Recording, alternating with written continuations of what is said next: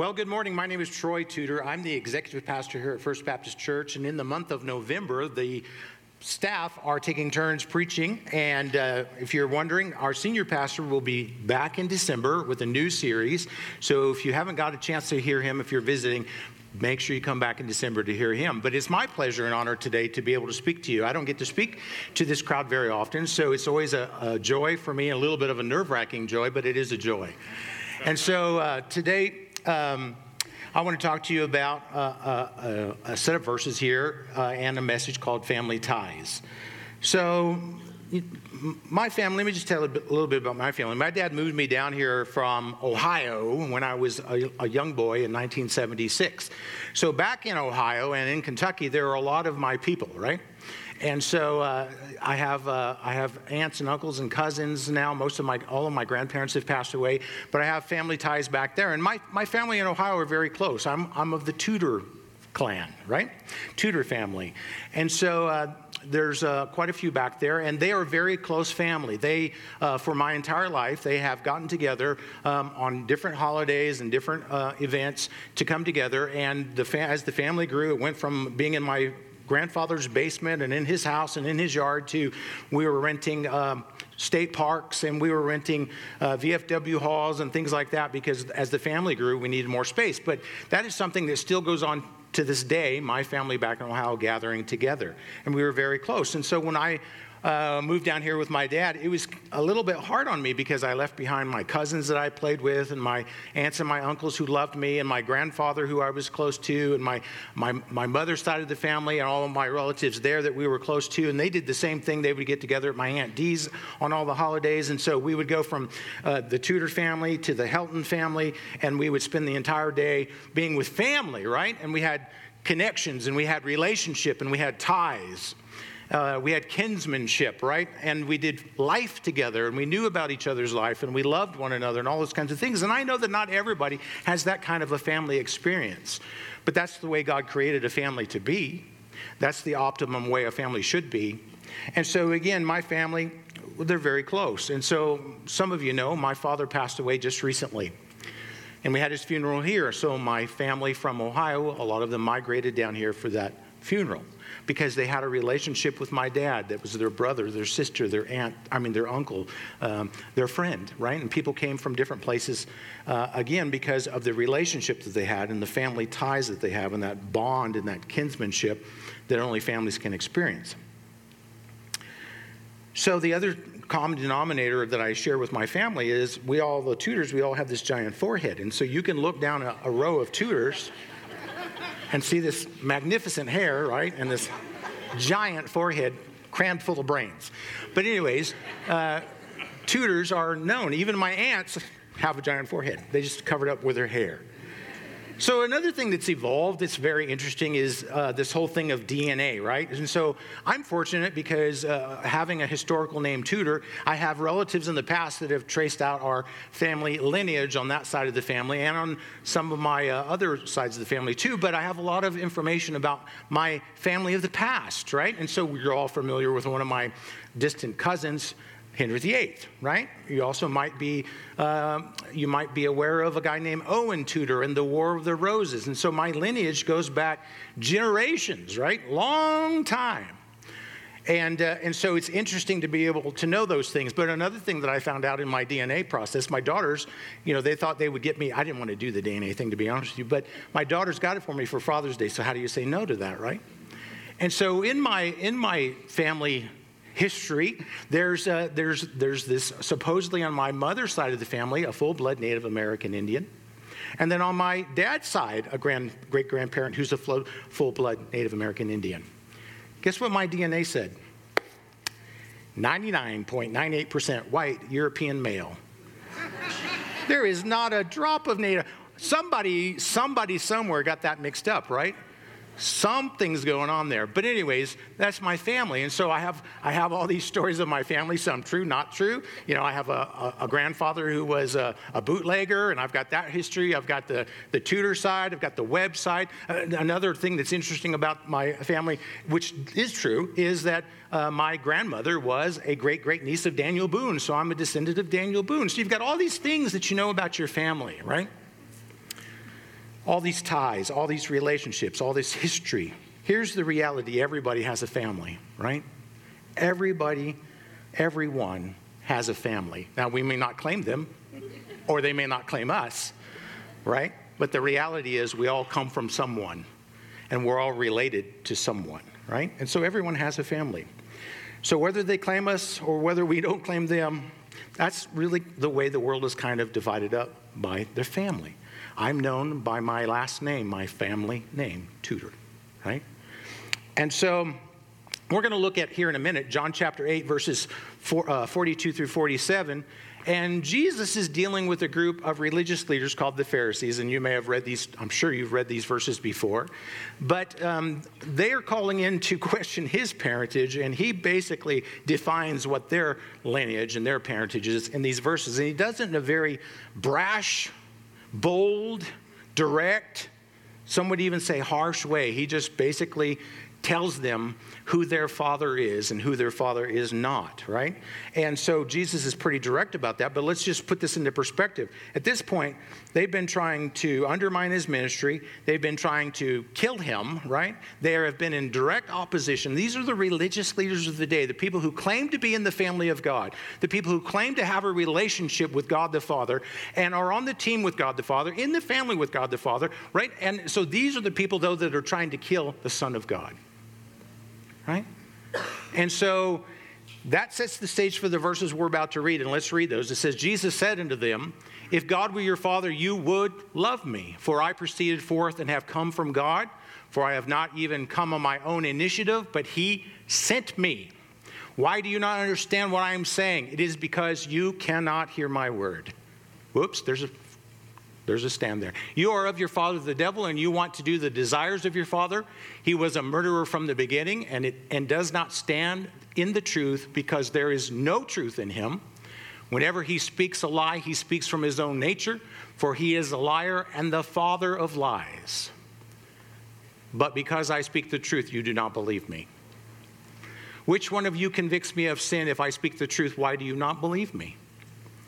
He who is of God hears the words of God. For this reason, you do not hear them because you are not of God.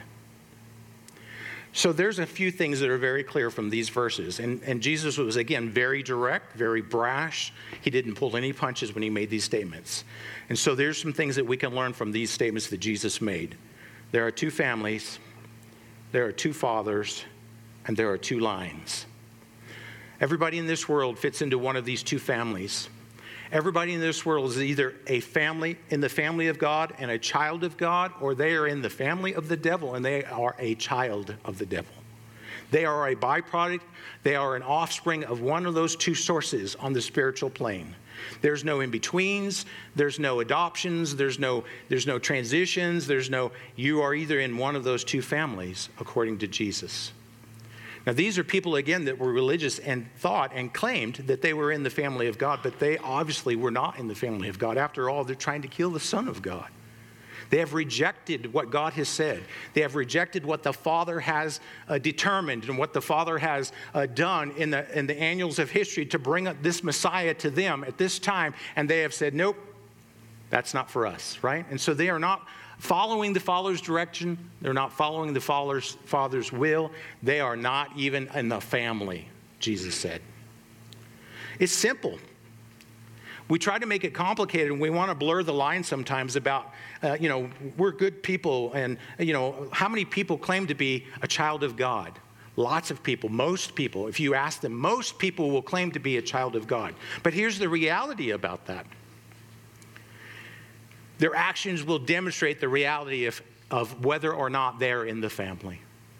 How they live their life will tell you whose family they're in. Let's, let's think about my family a little bit. So, my dad and I have had all kinds of things in common together. Uh, we liked hiking, we liked making walking sticks. We liked rocks. We liked a lot of outdoor things. We liked carpentry. My dad was a carpenter in the Seabees. Uh, we could work together and do all kinds of things uh, together without even talking or what, without even thinking because I was cut from the same cloth. I was a chip off of the block.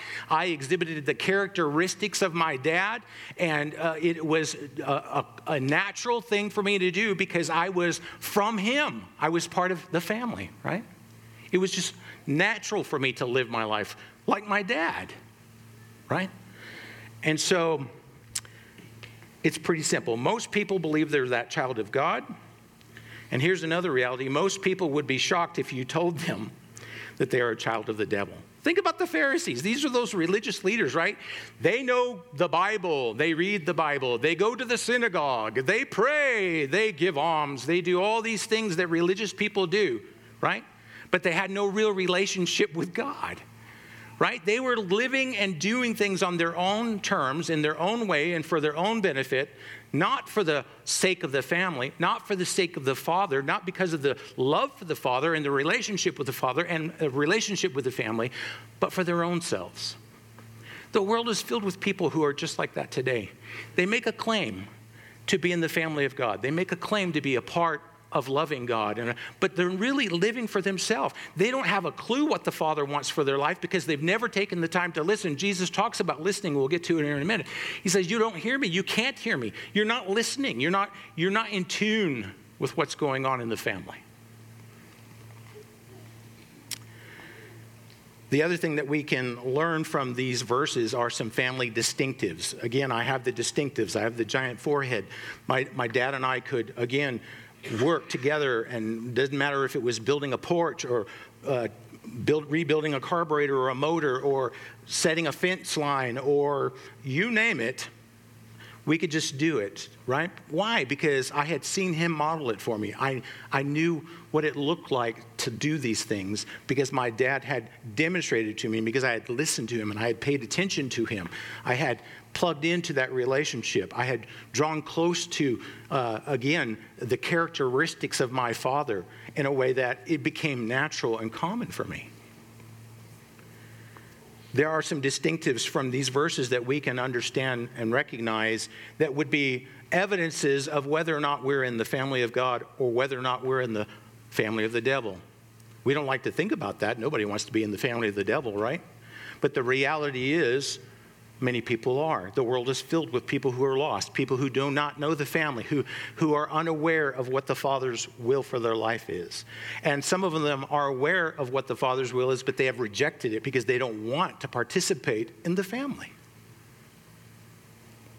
Here's some distinctions that we can learn from the verses that we already read. One is if you're in the family, it will impact your affections. Jesus said to them, If God were your father, you would love me. You would have an affection for the family and the members of the family. And you would have a desire to spend time and spend energy and spend all the things that are entailed in love.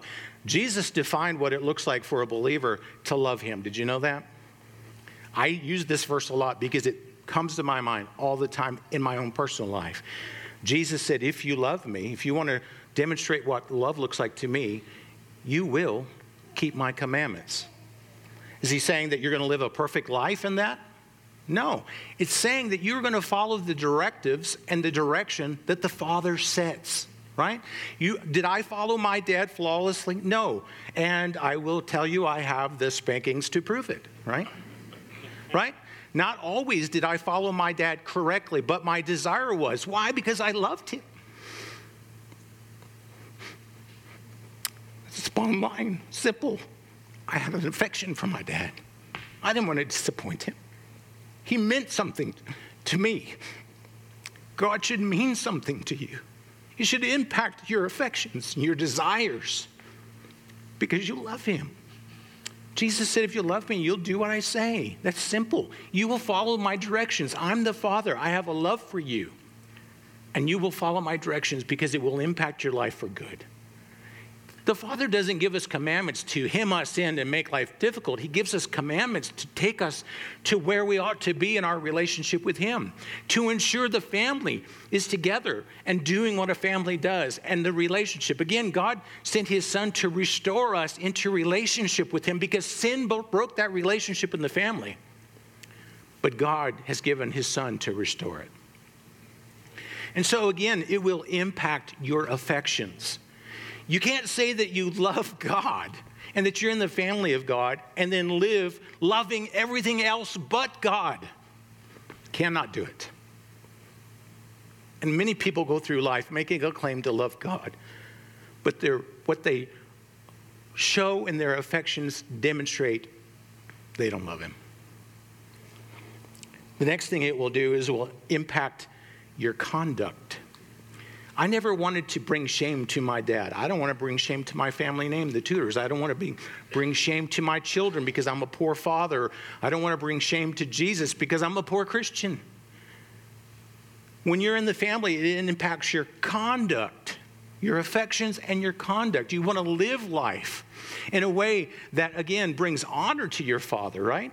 You want to lift up his name. If you come from a broken home and didn't have a father, I understand. This world's sin has damaged it, but here's the reality you have an opportunity to have a relationship with a father now who will never leave you nor forsake you, who will love you with an everlasting love. A father who has given his own son for you because he loves you and wants you to be a part of his family. And so your past shouldn't prevent you from having a relationship with your father now when he's done everything he can do to make that happen. So it impacts our conduct. A child of God will manifest their father's characteristics. Again, I could walk into a room with my dad of perfect strangers. He, he's come here before. And I don't know how many people will come up to me and say, That's your dad. Yeah, yeah, why? Because we look the same, we talk the same, we act the same. It is apparent because I manifest the characteristics of my dad. I carry his genetics, I carry his DNA, I carry his blood, I carry his character, his characteristics that he infused into me, bringing me up as a son. Right? And that will be true of us if we are truly in the family of God. The characteristics of God, the desire to be holy, the desire to live a righteous life, the desire to love one another the way Christ loved us, all these kinds of things that we call the fruit of the Spirit, uh, all kinds of titles that we have in the Bible to demonstrate the same thing. We will live a certain way, we will demonstrate a certain set of characteristics if we're truly in the family. Another thing that will happen is that in the family of God, being in the family of God or not being in the family of God, it will impact our desires, what our passions are, what we live for. A child of God will invest themselves, their time, their energy, their life in the will of the Father. They will have a desire to do the Father's will. Now, again, did I always do what my dad's will was? I didn't. Now, let me tell you a little funny story. My brother and I, uh, you know, typical boys. So I would do something. My dad would get on me. I would say, Sorry, Dad, I, I didn't mean to do that. I won't do that again. And we would move on. My brother would argue about the fact that what he was doing was within his rights or it was a better under, you know, better reason than, you know, and he would go on and on until the point where my dad would be upset, right? And I told him, Todd, you're so dumb. Just do what he says and move on, right? Do the will of the Father. Now, that's the wrong way to do about it, and that's the way a lot of Christians do. We do, we do a, a, a subset of things that our Father wants. But are we really having a desire to carry out the will of the Father for our life? Are we surrendered to that? Are we willing to give into that? Are we willing to say, like Jesus did on the cross, Father, not my will, but thine be done? That's what it means to be in the family. That what, that's what it means to be a child of God, to say, not my will, Father, but yours. It's about what you want from me, it's about what you want to do with my life. And so, again, it will impact our desires and what we will invest in, what we will have passions for. Will we have passions for the things of God, or we just live like a lost person, have passions for all kinds of things except for God? Or a, a little passion for God and we will invest great, great amounts of passion in things that we enjoy and that we like and that we want to do. And we will take our families in that direction, and we will take our, uh, our wealth, we will take our time, we will take all these things into these different directions, but not into the will of the Father for our life. And if we do, it's small. It shows you where your affections are, it shows you where your loyalties lie, it shows you whose family you are serving. Another thing that it will impact is our character. A child of God will live in such a way to bring honor to the Father, Jesus says in here, Which one of you will convict me of sin when the Pharisees were on to him and he was re, uh, giving his response to them? He's, Which one of you going to convict me of sin? There's nothing you can point to in my life that says that I'm not a son of God. I've lived a life that's holy and pure and that's according to the will of the Father. I'm, I'm here on his intent. In his intent, it says in the earlier verse. He says, I'm not here to live life on my terms. I'm here living life on the Father's terms, you can't point to anything in my life that says different. But he could point to things in their life that said something totally different of their agendas and whose family they belong to, right? And he says, You can't hear me, you don't understand, you don't have any comprehension of what's going on because you're not involved in this family. So your, your character will be impacted when you're in the family of God, or your character will be impacted if you're not in the family of God. These guys gave clear evidence that they were not a part of God's family by their character. They were willing to kill Jesus. That's where their character was. Does that line up with God? Does that line up with His holiness and His righteousness? Does not. Does not line up with His family. But that's where they were. But yet they claimed to be in the family of God. The last thing that I want to point out to you that it will impact if you're in the family of God or not in the family of God is who you trust and who you listen to. Two times in here, Jesus says this. In verse 43, he says, Why do you not understand what I am saying? They had no comprehension of what he was talking about. They didn't understand the family dynamic. It says, It's because you cannot hear my word. And then in the last verse that we read, he says, He who is of God hears the word of God. He that is who is of God hears the word of God. It will impact who you trust and who you listen to. See, the world's going to tell you all kinds of things. The devil and his family is going to tell you all kinds of things. They're going to give you all kinds of substitutions for the will of God for your life. They're going to give you all kinds of hole fillers to take you in directions different than the direction that the Father has planned for your life. They're going to give you all kinds of things. Now, who are you listening to? Who are you listening to? Are you buying into what the devil says is best for your life? Oh, just go out and have fun. Just go out and live for yourself. Go out and make all the money you can make. Go out and do this. Go out and do that. Go out and do this. Or are we listening to the will of the Father? It says, Be holy, for I am holy. Love one another. Love God and love your enemies. Uh, you know, it, it's different. This family is different than the family of the world. It lives contrary to the way the world lives. It defines, it, it easily helps us define who we are when we are living like this because it shows that we're not following the path of the normal lost person who is not in the family of God. So again, trust who you will listen to. A child of God will trust what the Father says. They will believe the Father. In the last part of that verse, it says, For this reason you do not hear them because you are not of God. How much plainer can Jesus make it than that? You either hear the voice of the Father and you respond accordingly because He is the Father and you are a part of the family, or you do not. There is no middle ground. So that begs the question whose family are you in? Because I am sure that in a church this size with this many people, there are people here today that probably think they're in the family of God, but their life doesn't reflect that reality. And then there are people here today who are in the family of God, but they're like me who just kind of does what the Father says on the side, but it's not a focus. We used to call that being backslidden, right? We're not, we're not really tuned in and tied into the will of the Father for my life. We just kind of leave it out there on the peripheral of our life and bring it in when it's convenient and push it back out when it's not convenient. But the reality is, we're in the family. Now, here's the reality for people who are in that boat Whom the Lord loveth, he chasteneth, even as a father does a son. If you're in the family, but you're not living by the family principles and guidelines, God has a way of correcting that for you because he loves you. It's not because he's harsh, it's because he's your father because he loves you and wants the best for you in your life. And he, which one of you would not go out and do what's best for your children or your grandchildren or any child, right?